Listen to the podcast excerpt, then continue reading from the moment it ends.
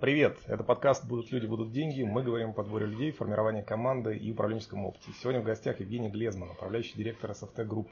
Это холдинг по производству упаковки, переработки вторичных ресурсов, компания номер один в России по производству картона и гофр-упаковки. Евгений, привет! Привет, привет, Алексей. Да, расскажи, пожалуйста, немножко нашим слушателям про компанию, тебя как предпринимателя, потому что я, насколько понимаю, у тебя это точно не один бизнес, э, чтобы слушатели понимали, кого слушают. Наша компания самая крупная, как уже сказал Алексей, номер один. Э, мы имеем 12 заготовительных площадок по сбору вторичных ресурсов. Гордимся тем, что мы сами э, участвуем в сортировании тех отходов, которые можно дать вторую жизнь, которые можно переработать в абсолютно качественные продукты. Собираем не только макулатуру, но и, но и пластик, и, и поддоны, и бутылку собираемся и так далее. И называем этот бизнес ресайклинг.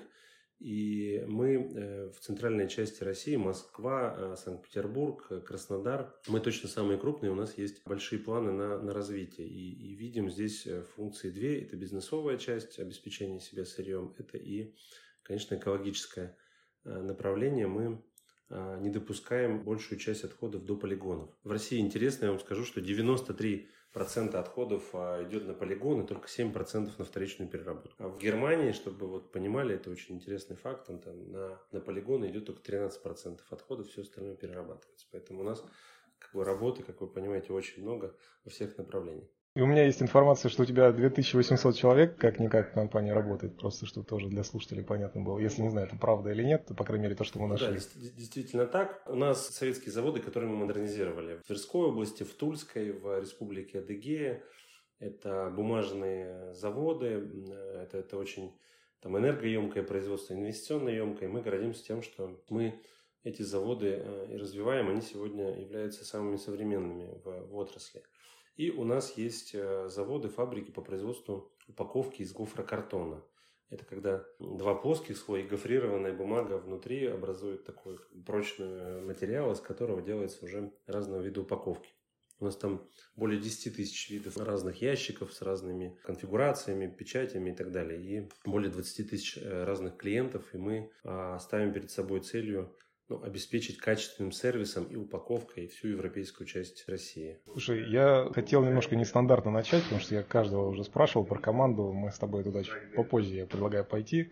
А у тебя, я знаю, есть, э, мы с тобой на Смолтоке перед тем, как начали писать, ты говорил о том, что у тебя есть такой якорный инвестор, ребята-партнеры из Австрии, которые э, удивительным образом по стечению обстоятельств стали там, владельцами 51% до начала всех этих событий.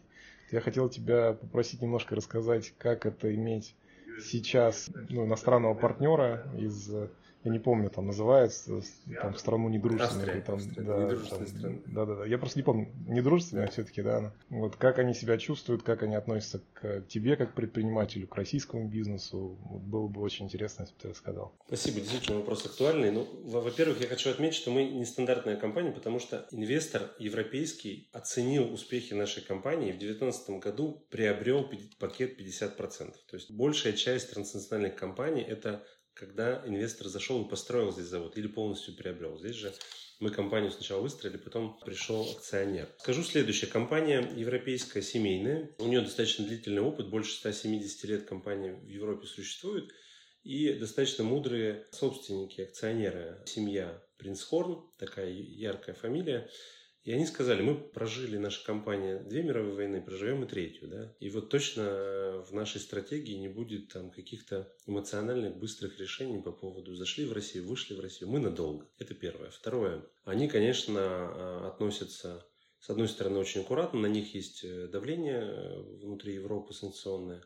Но, с другой стороны, они готовы э, доверять и делегировать. И, значит, после оценки всех этих рисков, событий и так далее, да, там, когда их коллеги в Австрии принимали решение о продаже э, бизнеса в России, они приняли решение не продавать, но, тем не менее, достаточно четко сформулировали, что мы все решения на ближайшие там, год или сколько продлится эта ситуация геополитическая, мы передаем правлению SFT Group назначили председателем, председатель определили меня и сказали, вот ты давай значит, рули компанией, ну и э, иногда нам об этом рассказывай, да, как, как ты рулишь, как у тебя это получается. Мы понимаем, что тебе теперь будет тяжело. В целом ситуация в мире, в экономике будет непростая, поэтому э, мы рассчитываем, что вы на месте ближе к, э, значит, к рынку, ближе к своим предприятиям.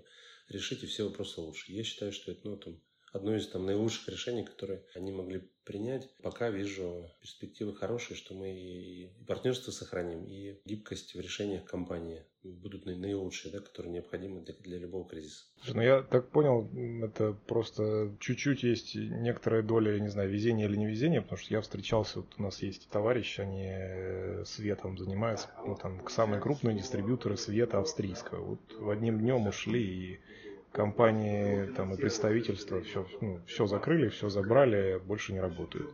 У тебя ребята попались мудрые, как ты сказал, и кажется, это больше исключение или ну, это, это норма? Так как думаешь?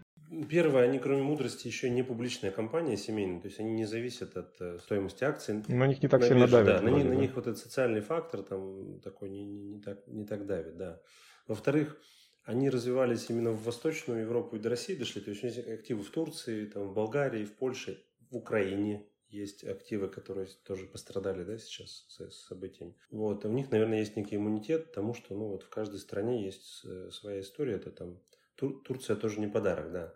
И, и третье, конечно, это исключение. Вот э, тот бизнес, который я вижу, он больше там, да, под давлением европейским больше останавливается или выходит, либо сокращается до минимума, да, чтобы ну, никаких э, не вызывать на себя никакого внимания. Нам повезло, да. Скажи, пожалуйста, а правления вот самого, ну, как вот такого органа у тебя в компании не было, да? То есть ты его заново формируешь сейчас? Да, это... Интересная новая задача. Я мало у кого встречал, есть типа совет директоров – он есть, но, не знаю, прав... совет директоров управления это то же самое, или мы как-то их можем разграничить? Не, не совсем. Обычно совет директоров это представители акционеров, собственников, которые периодически анализируют деятельность э, компании или операционного менеджмента и какие-то импульсы дают там на, на улучшение или оценивают работу, да, там принимают решения по дивидендной политике, по инвестиционной и так далее. В нашем случае э, правление или управляющий совет – это команда из операционных управленцев, сумма компетенций и полномочий которых на 100% достаточно, чтобы ну, все вопросы решать в компании. У нас компания выделена три дивизиона. Дивизион ресайклинг – это сбор вторичных отходов, дивизион картон – это производство картона бумаги, и дивизион упаковка – это, соответственно, для гофроупаковка производства. Вот три директора э, дивизиона э, входят в правление. Кроме руководителей дивизионов, туда входит еще директор по развитию, финансовый директор и директор по GR. Вот образуется условно 6 человек, которые перекрывают все, все компетенции. И у... это коллегиальный орган, у которого есть лидер, задача которого эффективную перечень вопросов формировать, следить за тем, чтобы решения, которые принимаются, выполнялись. Ну и, безусловно, координировать э, самих директоров между собой для выработки наилучших решений взаимодействовать с, с акционерами. Окей, okay, спасибо.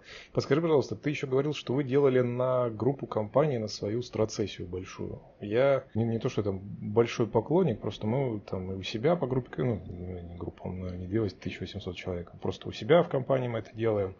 Там моих друзей, э, предпринимателей, достаточно позитивный опыт проведения страцессии. Хотел узнать, какой опыт у тебя? То есть, что конкретно ты делал, почему ты делал именно там в апреле страцессию, там, почему? Это так совпало, опять же, вы просто каждый год в апреле делаете? Или специально делали, потому что там поменялась конъюнктура рынка?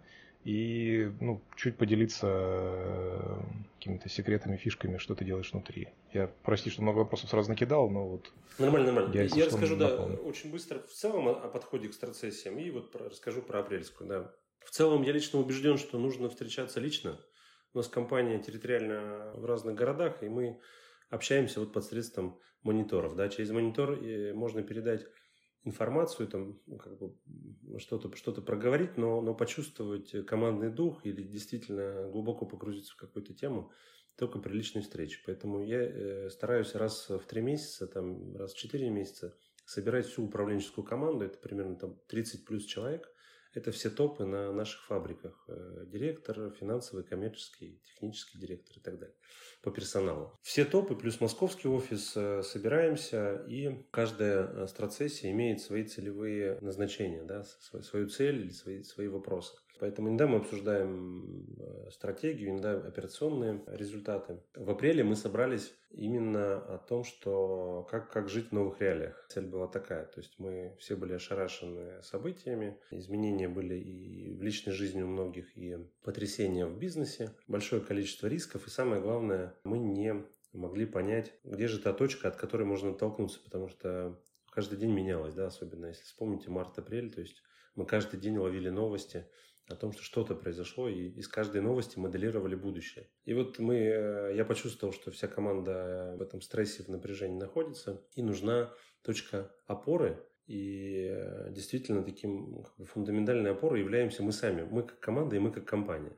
Ну, то есть вот мы друг у друга есть, и мы друг друга поддержим, и мы то, за что можно опереться. Поэтому собрались все вместе, ребята были с нами модераторы, каждый проговорил, с одной стороны, о боли своей личной, о, о, как бы, о каких-то страхах, рисках в бизнесе, но в конечном итоге мы вышли о том, что, значит, э, проходили не такое, пройдем и эту ситуацию, э, пройдем ее вместе командой, ну и, значит, не сворачиваем со своей стратегии 2030, она у нас как бы очень твердая, уверенная, но немножко тактику нужно скорректировать, немножко пересобрать э, перечень проектов, и в этом перечне проектов даже будет много нового, чего раньше там представить себе не могли. И с таким вот азартом, что не то, что страшно, а как бы вот интересно, да, разъехались по своим местам, и я очень доволен тем, как, как, как мы сейчас реагируем на, на любые вызовы, да, то есть мы, мы такие, как команды стали даже устойчивее, чем, чем были до, до этих событий. Получилась такая бизнес-психотерапия, если я правильно понял.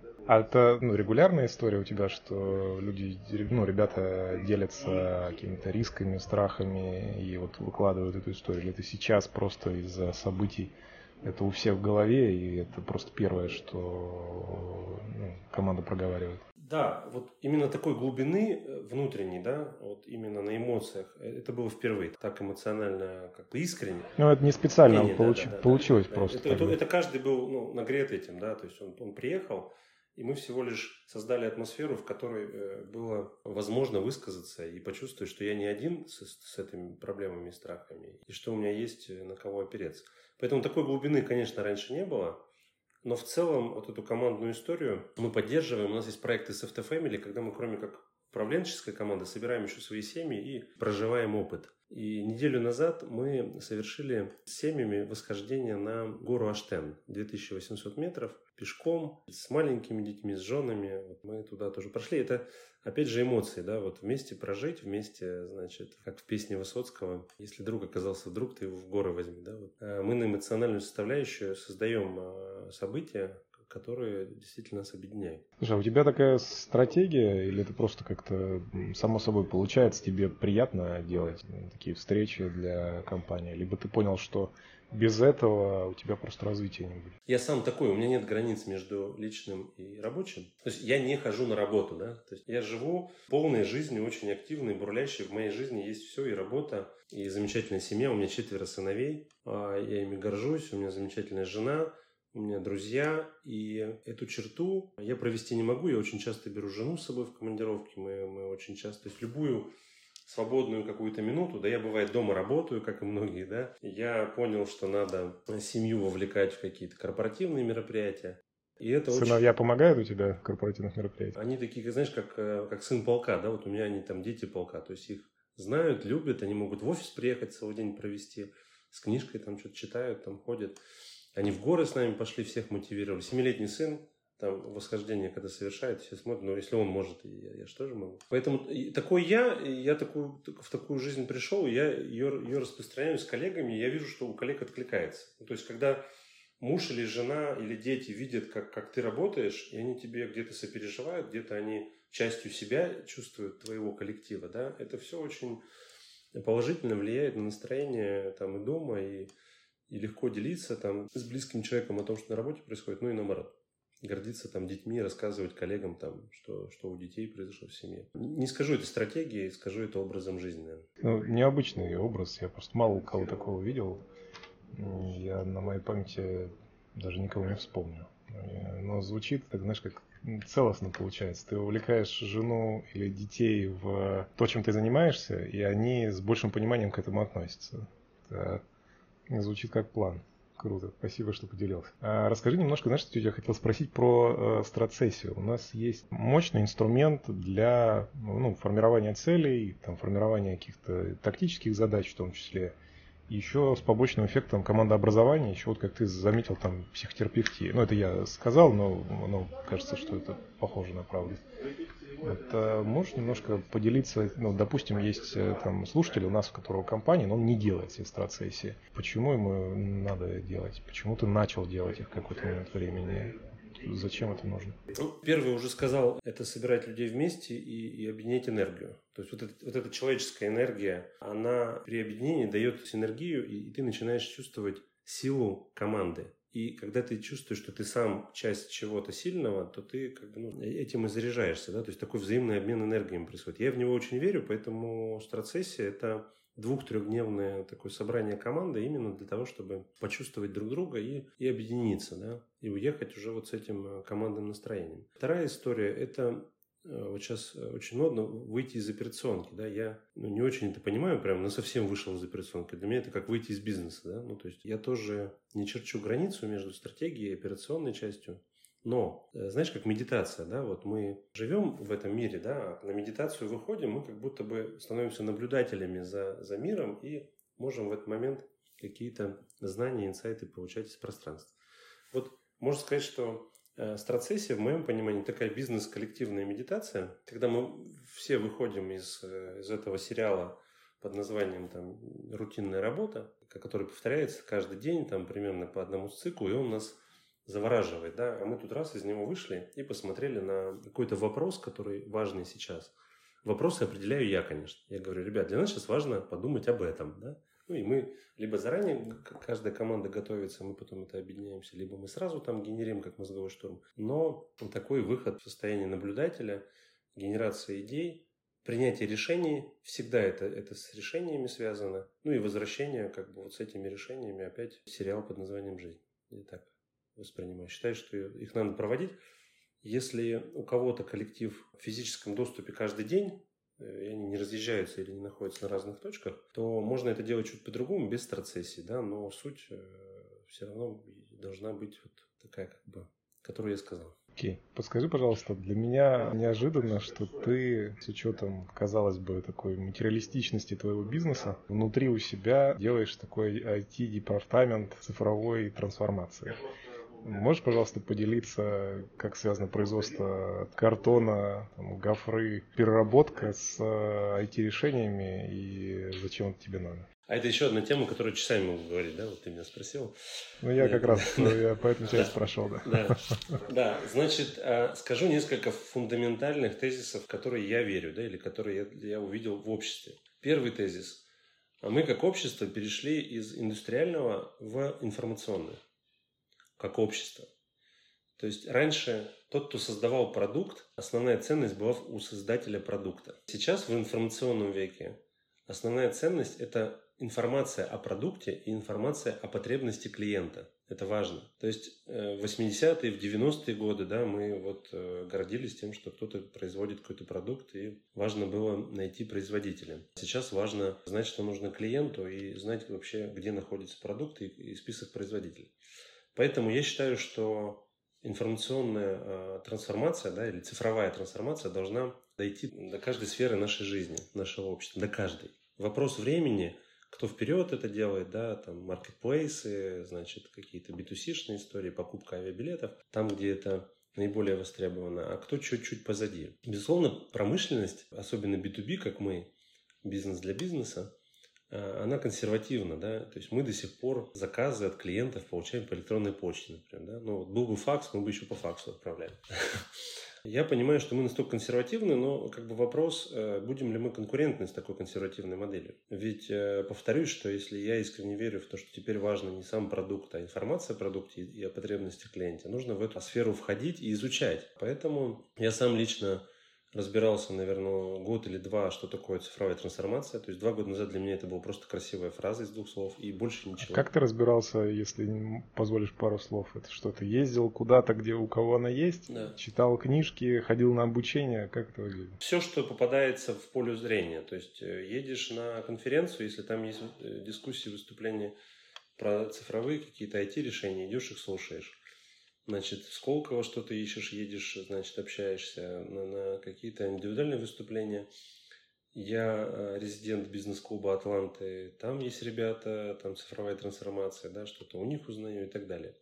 Когда начинается, появляется первый в голове массив информации, запускается аналитическая работа, ты сам для себя укладываешь это в какую-то структуру знаний, да, то есть потом э, приходишь к пониманию, а что это для тебя и как ты это хочешь внедрить в своем бизнесе и какая ценность для бизнеса в цифровой трансформации. Вот конкретно для нас, я считаю, что компания SFT Group в 2021-2022 году это компания-производитель упаковки, да, или там картона. Там через 10 лет это компания сервисная, которая делает сервис по сохранности продуктов, по упаковке продуктов наших клиентов.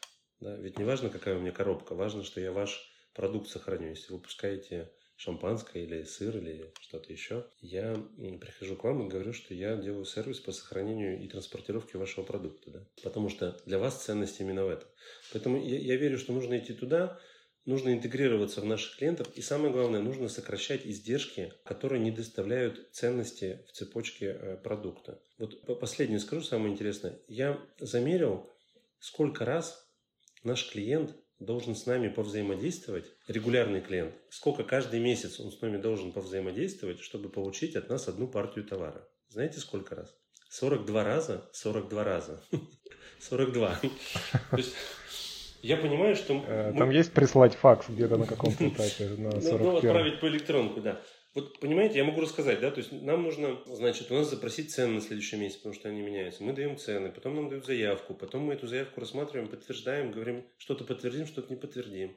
Потом они написают обновленную заявку, потом мы им спецификацию, потом они спецификацию подписывают, мы им говорим, а давайте заявку на первую декаду этого месяца, потом они заявку на первую декаду, потом мы говорим, мы вашу партию выпустили, вы ее сами будете забирать или вам ее доставить, ну и так далее, понимаете, то есть и я понимаю, что мы ведь не производством упаковки занимаемся, а мы занимаемся тем, что мучаем наших клиентов, занимая их, как бы создавая целую э, работу. А еще знаете, что интересно? У нас есть продавцы, кладовщики, логисты, и у наших покупателей есть те же самые люди, снабженцы, логисты, кладовщики. То есть мы один и тот же товар, у нас целые команды людей, которые ну, мучают эту бедную партию картона или, или там упаковки в сегодняшнем мире, когда вы в один клик купите любой товар, ну в два клика, открыть приложение и нажать купить. Понимаете? То есть два клика и 42 итера транзакции по телефону или по электронной почте э, с нашим клиентом. Поэтому э, в России в B2B, в промышленном сегменте примерно все так. Плюс еще человеческий фактор. Вот я с дядей Васей привык работать, с ним буду работать, да, а вот там с тетей Машей я не знаком, я у нее картон не куплю. Вот у нас до сих пор как бы вот, э, вот эта история. И я увидел преимущество цифровой трансформации именно в том, что мы можем сделать лучший сервис для клиентов, мы можем сократить затраты наших клиентов по получению нашего продукта, ну и мы можем получить информацию обо всем, там, о, о заказах, о их о времени производства и о удовлетворенности наших клиентов о нашем заказе. То есть мы можем брать все это а что это, прости, получается и того? Как это выглядит? Продукт это что? Это какая-то пристройка к ERP-системе? Это маркетплейс, доступный для всех? Что это? Вот набор IT-решений разных. То есть э, автомобили мы заказываем в специальном продукте, который позволяет... Ну, типа внутренний продукт. То есть это не внешний на рынок, который ты транслируешь, это, а это нет, внутренний это, это, это внешний. То есть, то есть я беру программный продукт, куда подключаются все перевозчики автомобильной России. Но я туда выкладываю свои заказы, они у меня их берут и исполняют. Понимаете, это один продукт. Этот продукт должен быть интегрирован с моей ERP-системой. Да? Моя ERP-система должна выгружать в специальный продукт э, личный кабинет, в котором клиенты взаимодействуют с нами. В личном кабинете заказы, история о заказах там, и так далее, вы знаете, да? А есть специальный продукт, который может управлять всеми заказами. Когда вот все клиенты заказы собрали, они потом размещаются эффективно на производственных мощностях, да, чтобы выполнить just-in-time и при этом эффективно КПД машин загрузить. Ну и так далее, и так далее. Вот сумма всех программных продуктов, которые бесшовно между собой работают, бесшовно это без людей. То есть таких решений может быть десятки. Ядром обычно является ERP-система, а ERP-система через шину данных там начинает там создавать уже целую IT-ландшафт его называют такой, или цифровая модель управления бизнесом. И вот эта цифровая модель обладает всеми данными и очень эффективно их между собой транслирует для того, чтобы люди видели эти данные и принимали там правильные решения, на, направленные на улучшение. Да? И бизнес постоянно улучшался. Вот э, если на словах это понятно, то, то это так. Ну и по созданию, то есть э, сказать о том, что нужна цифровая трансформация компании, это одно, а начинать это делать, это, это совершенно другое. Ну, то есть ведь мир... Ну и сделать э, школу руководителей, это немножко другое. Да. Я тебя да. тоже хотел спросить про это. Да, да. да, поэтому я, наверное, расскажу в следующий раз, когда мы придем, как мне удалось создать проектный офис цифровой трансформации внутри компании. Да? Будет ли это отдельная IT-компания или это будет подразделение. Но то, что мы это сделаем и сможем поделиться опытом, это точно, да. А по поводу школы руководителей проектов. Ну, я правильно понимаю, что тебе вот эту, прости, школу руководителей проектов пришлось, по сути, создать для того, чтобы обслуживать вот этот запрос на цифровую трансформацию? Э, школу руководителей проектов мы создали под реализацию стратегии 2030. Это еще больше. А, ну, то есть сначала да. реализация проекта была, потом вышла цифровая трансформация, а потом школа. Да, да, да, да. То есть мы сначала для себя решили, что мы готовы мыслить на 10 лет вперед. Алексей, вот вы знаете э, видение своей деятельности через 10 лет? А я вот последний год нет. Но до этого мне казалось, что я знал. А, вот. Мы решили, что мы уже созрели, что именно видение на 10-15 лет вперед – это тот движущий вектор, который помогает компании ну, становиться лучше или там создавать прорывные результаты. И вместе с командой описали такое видение, э, называли стратегия лидера 2030, Почему лидера? Потому что лидер для нас это компания, которая несет ответственность. Ответственность за наилучшие решения, за лучшие продукты на рынке, лучшем сервисе и так далее. То есть для нас лидер это ну, как бы не просто объем рынка или там какие-то регалии, да, там, а для нас это ответственность. Поэтому стратегию лидера назвали, и когда мы поверили в эту стратегию, э, мы подумали вторым шагом, а как мы ее теперь реализуем? То есть как за 10 лет получить рост компании в три раза, там, значит, выйти на мировые рынки, и вообще превратиться вот в такую компанию сервисную. У нас появилось понимание, что нужно э, постоянно над этим работать и создать шесть э, команд по направлениям. Э, назвали эти команды эпиками. Ну, не отвечу. Почему, почему. эпиками? Я, кстати, просто у себя да. просто назвали. Ладно. Не, ну, ну, ну в, в философии agile есть такая эпик. Это... Я не видел там, честно. Я то ли я пролистал где-то, я, я поищу. Да. Ну, э, в любом случае, это уже устоялось. У нас это такая команда, которая в долгосрочную работает в определенном направлении, инициирует проекты приоритетные, ведет бэклог и э, управляет проектами. У нас шесть направлений. Производство, продажи, цепочка эффективных поставок, цифровая трансформация, эпик органика бренда, называется прям Epic. То есть команда работает над улучшением бренда, да, постоянно. То есть как бы в разных направлениях, там HR бренд, и такой, HR бренд, и, и внутренний, корпоративная культура. И э, последний шестой эпик – развитие системы управления. То есть мы еще как управленцы должны постоянно совершенствоваться, ну, чтобы под новую компанию и, и себя трансформировать. Э, в каждой эпике есть лидер, есть команда, и мы уже сгенерили действующих проектов более 50. Ну, проекты раскиданы между проектными группами. Да, да, да, правильно да, понимаю? У тебя не на каждый проект есть отдельная команда. Да, да, да. На каждый проект есть отдельный руководитель проекта. И когда мы эти все идеи начали генерить, и есть вот стратегическая цель 2030, есть набор идей, как это достичь, возник вопрос, а самый главный ресурс – люди. Да? Будут люди, будут проекты, будут проекты, будут, будет развитие, будут деньги. Люди нужны не какие-то особенные, знаете, вот какие-то супер талантливые люди со всего мира, которые, которые придут и мне самые инновационные проекты внедрят. Я, я в это лично не верю. Я верю в самых обычных людей, которые имеют правильную мотивацию и подходы в работе. И еще эффективное взаимодействие между собой. Поэтому мы взяли наших коллег инициативных. Кто-то уже инициативу проявил, стал руководителем проекта, кто-то Просто, значит, инженер на месте высокопрофессиональный, и он инициативен.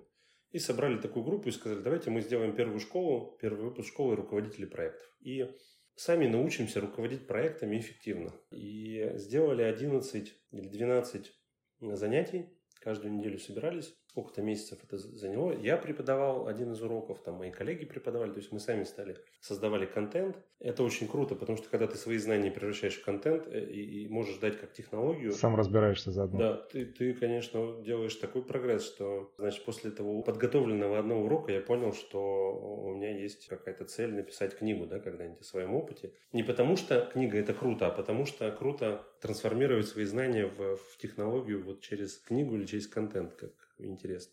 Поэтому мы, мы сделали эту школу, школа прошла на ура, и мы получили такую команду единомышленников, которые мыслят продуктово. В основу э, занятий э, заложили agile. Я лично вот в продуктовом мышлении в agile уже много лет. С первой книги вот Сазерленда, да, по управлению проектами, да, прорывной э, способ управления проектами. Когда-то в 2017 году я ее прочитал, у меня был сложный проект, и я сам значит, пробовал, адаптировал технологии айтишников на Э, производственные проекты. У меня получилось, и я из этого какие-то сделал для себя вышимки, и они мне теперь являются уже частью меня и помогают достаточно быстро принимать решения и быстро какие-то реализовывать инициативы.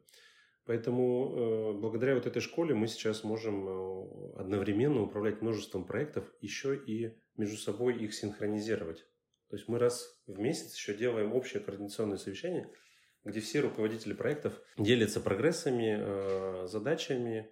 И если кто-то видит, что какой-то проект свернул не туда, знаете, или есть это отклонение, ну, мы, э, он загорается там определенным цветом, мы по нему отдельно собираемся, дискутируем, накидываем идеи. То есть команда, у каждого проекта есть индивидуальный человек или команда, но еще и вся большая команда э, имеет такую возможность корректировки или мозгового штурма, или, ну, в общем, какой-то ресурс на самое слабое звено мы сразу направляем.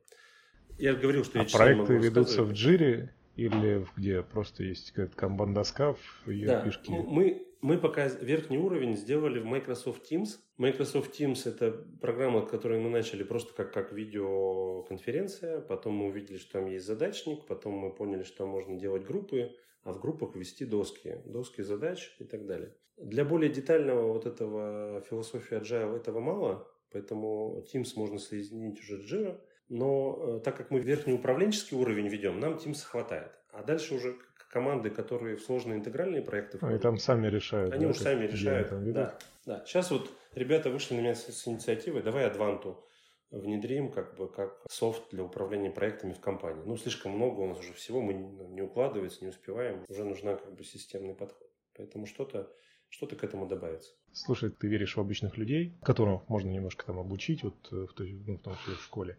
Ты сказал такой тезис про правильную мотивацию, то, что они обладают правильной мотивацией. Можешь немножко расшифровать?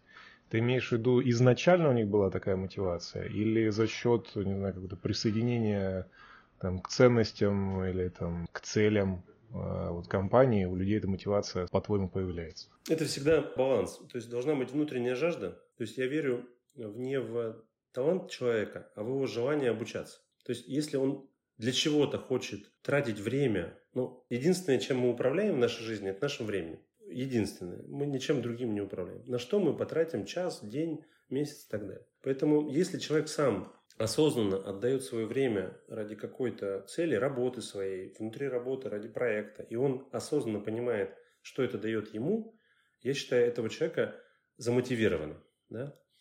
Теперь, конечно, просто набор замотивированных людей, каждый на своей теме, ну, не создаст прорывной результат. Конечно, люди должны иметь еще и командную мотивацию. За это отвечает лидер команды. А его задача по-хорошему, по-доброму всех, значит, собрать как пазл и э, зарядить вот этой вот мечтой, идеей командной уже. Поэтому личная мотивация на развитие плюс командная цель обычных людей создает прорывной результат. Okay. Спасибо тебе за такое глубокое определение, вот именно с точки зрения мотивации. Мне очень зашло. Хочу, ну, мы когда разговаривали, это смолток у нас был на старте, у меня появилась такая мысль у нас сделать новую рубрику, типа рубрика «Запрос». То есть вот у тебя есть какой-то запрос в бизнесе, который ты хочешь реализовать. Мы с тобой, когда на старте обсуждали, обсуждали, их было сразу несколько, и я подумал, а почему нет? Давай мы такую рубрику сделаем. Я вот э, на всякий случай напомню, у нас было несколько запросов. Это про лидера экспертных продаж, про лидера проектного офиса, про акселерацию. Вот можешь немножко рассказать? Мы это сделаем в формате как вот трибуна-площадка. Есть такой запрос, хочется сделать. Вдруг из этого что-то получится, давай попробуем. Давай, давай, интересно. Ну, интересно и ценно.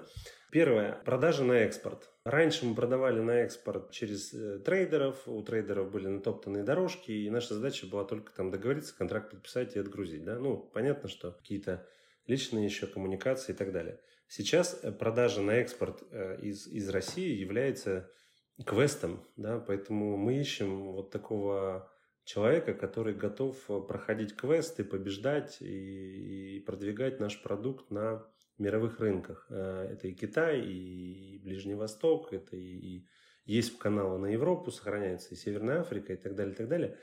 Работа очень интересная, требует и, и опыт, и знания английского, и, и, и разбираться в логистике, потому что сейчас продает не тот, кто умеет продать, тот, кто знает, как, как туда доставить товар, да, а как еще деньги потом оттуда получить, какими там хитрыми путями. Поэтому пространство запрос отправляю, что ищем вот такого креативного человека, который и своей целью видит э, заниматься этим делом, ну и создаст э, для SFT прорывные продажи на экспорт. Все, рассказал, это первый. Второй – Цифровая трансформация. Не буду повторяться, проектный офис уже 16-17 э, человек, он будет разрастаться, состоит из своих команды программистов, руководителей проекта по внедрению и так далее, и так далее. Мы уже ведем только в цифровом около 7-8 параллельных внедрений IT-продуктов разных. Сейчас ведется. И нам э, нужен в команду человек, который э, может быть близок к директору по цифровой трансформации, который либо руководитель проектного офиса цифровой трансформации. В общем, человек, который способен множество проектов в IT координировать таким образом, чтобы через 2-3 года мы создали вот эту лучшую цифровую модель управления бизнесом. Потому что цифровая модель даст не только конкурентное преимущество нашей компании, да, но мы будем более гибкими, эффективными, конкурентоспособными, лучшими для клиентов, мы еще и сможем быстро приобретать компании, заводы или строить новые и их вот в эту цифровую модель встраивать. Да? Поэтому у нас такие должны быть точки входа. Тоже э, цель очень амбициозная. Считаю, что если человек нужно найдется, он реализует себя и создаст большую ценность для нас. Еще скажу о таком запросе Третий запрос, мы предварительно не поговорили о нем, но это бизнес-ассистент. Я сегодня, как директор, работаю без помощников, без секретарей, вообще без, без кого-либо. Да? У меня даже личного водителя нет. Такой experience, да, опыт уже длится более двух лет. Я осознанно отказался от, от всех помощников, потому что в какой-то момент посчитал, что между мной и командой не должно быть посредников ну, тот, кто там снимает с меня информацию, потом как-то транспортирует, кому-то передает, это какая-то граница. И эти границы очень долго стирал. То есть мы переехали из кабинетного офиса в open space. Э, я убрал всех помощников и стал сам отвечать на все письма, сам планировать себе э, расписание и все остальное. И, безусловно, я э, продвинулся и ну, увидел в этом определенную философию, с которой вот делюсь с вами, с слушателями, и рекомендую попробовать. Те, кто еще кто не пробовал, и у которого сейчас целый штат э, значит, помощник. Но все-таки пришел к выводу, что я могу быть эффективнее, если рядом со мной будет человек, вот именно бизнес-ассистент, который мне поможет теперь стать где-то эффективнее, где-то быстрее в ответах, в принятии решений, где-то четче в планировании дня, но не тороплюсь с выбором, потому что искренне считаю, что это такое должно быть совпадение, которое не описать просто в критериях в поиске на HeadHunter. Поэтому есть такой у меня запрос. Окей, давай тогда перейдем немножко, чуть-чуть к личным э, вопросам по поводу книг тебя хотел немножко спросить. Порекомендуй, пожалуйста, книги, которые повлияли позитивно на бизнес или на личную жизнь. Ну или просто понравились. Можно снизить планку ответственности за книгу. Каждая книга в какой-то момент времени отвечает на какие-то внутренние вопросы. Да? И рейтинг вот самый важный в жизни не готов сейчас ответить, а запоминающийся из последнего, таких вот из бестселлеров, это Рэй Далио «Принципы». Известная книга, многие где-то ее в последнее время цитировали, но когда я прочитал, я увидел действительно для себя очень много принципов, подходов, которые были и у меня в жизни, но я, может быть, так четко их не формулировал. То есть ну, я, читая эту книгу, искренне радовался, что ну вот нашел... Э, но она такая нудная, но ее да. так тяжело читать. Да, я... ну вот и, и как бы я ее в несколько этапов читал, но какие-то вещи для меня как бы прям, прям зашли-зашли, и у меня в голове отшлифовали мои принципы, вот так скажу, да, то есть она как будто как таким фильтром стояла, да, там просеяла. Я не помню уже там, не могу процитировать книгу, но могу знать, какие мои принципы у меня в голове очертились. Интересное, это из, из, из самого известного, да. А вот недавно я совсем «Хочу» книгу прочитал, да, Виталий э, Мануковский. И вот эта книга «Хочу» у меня немножко перевернула э, и, и тоже очень своевременно легла на тему, что же нами движет, да, цели, постановка цели или как бы, наши искренние желания и то, что я хочу. И вообще это я преобразовал как бы в целую какую-то игру для себя «хочу и надо». У меня вдруг жизнь поделилась на вот что я искренне хочу, а что мне ну, обязанность у меня какая-то делать, да, и я начал сокращать список дел из надо и увеличивать хочу, и оказывается, это очень приятная история, особенно около 40 лет, ты, когда ты всегда задумываешься там о смысле жизни и там о всем остальном, да. Поэтому вот, э, такие, конечно, я в основном читаю бизнес-книги, меня, меня на них хватает как-то одну-две книги в месяц, и есть большой список того, что прочитал, того, что хочу прочитать, и каким-то чудным образом из этого списка я выбираю в этот момент времени, что меня больше всего как бы, ну, откликается, да, и считаю, что книги – это всегда ответ на какой-то внутренний вопрос. Нельзя дать универсальную книгу для, для всех, поэтому мой, моя рекомендация или мой такой как бы жизненный какой-то лайфхак – это все рекомендации хороших книг записывать, но что нужно прочитать в данный момент времени, как бы выбирать на отклик. Это заходит очень-очень хорошо. Закончи, пожалуйста, наше с тобой интервью тремя словами. Вот это да. Три любых слова, которые мне приходят сейчас, да? Связаны или не очень? Жизнь, энергия и любовь. Отлично, спасибо тебе. Подписывайтесь на подкаст, чтобы не пропускать новые выпуски. Пишите комментарии. Это был Алексей Галицкий, Евгений Глезман. Спасибо тебе, Евгений. Спасибо, Алексей.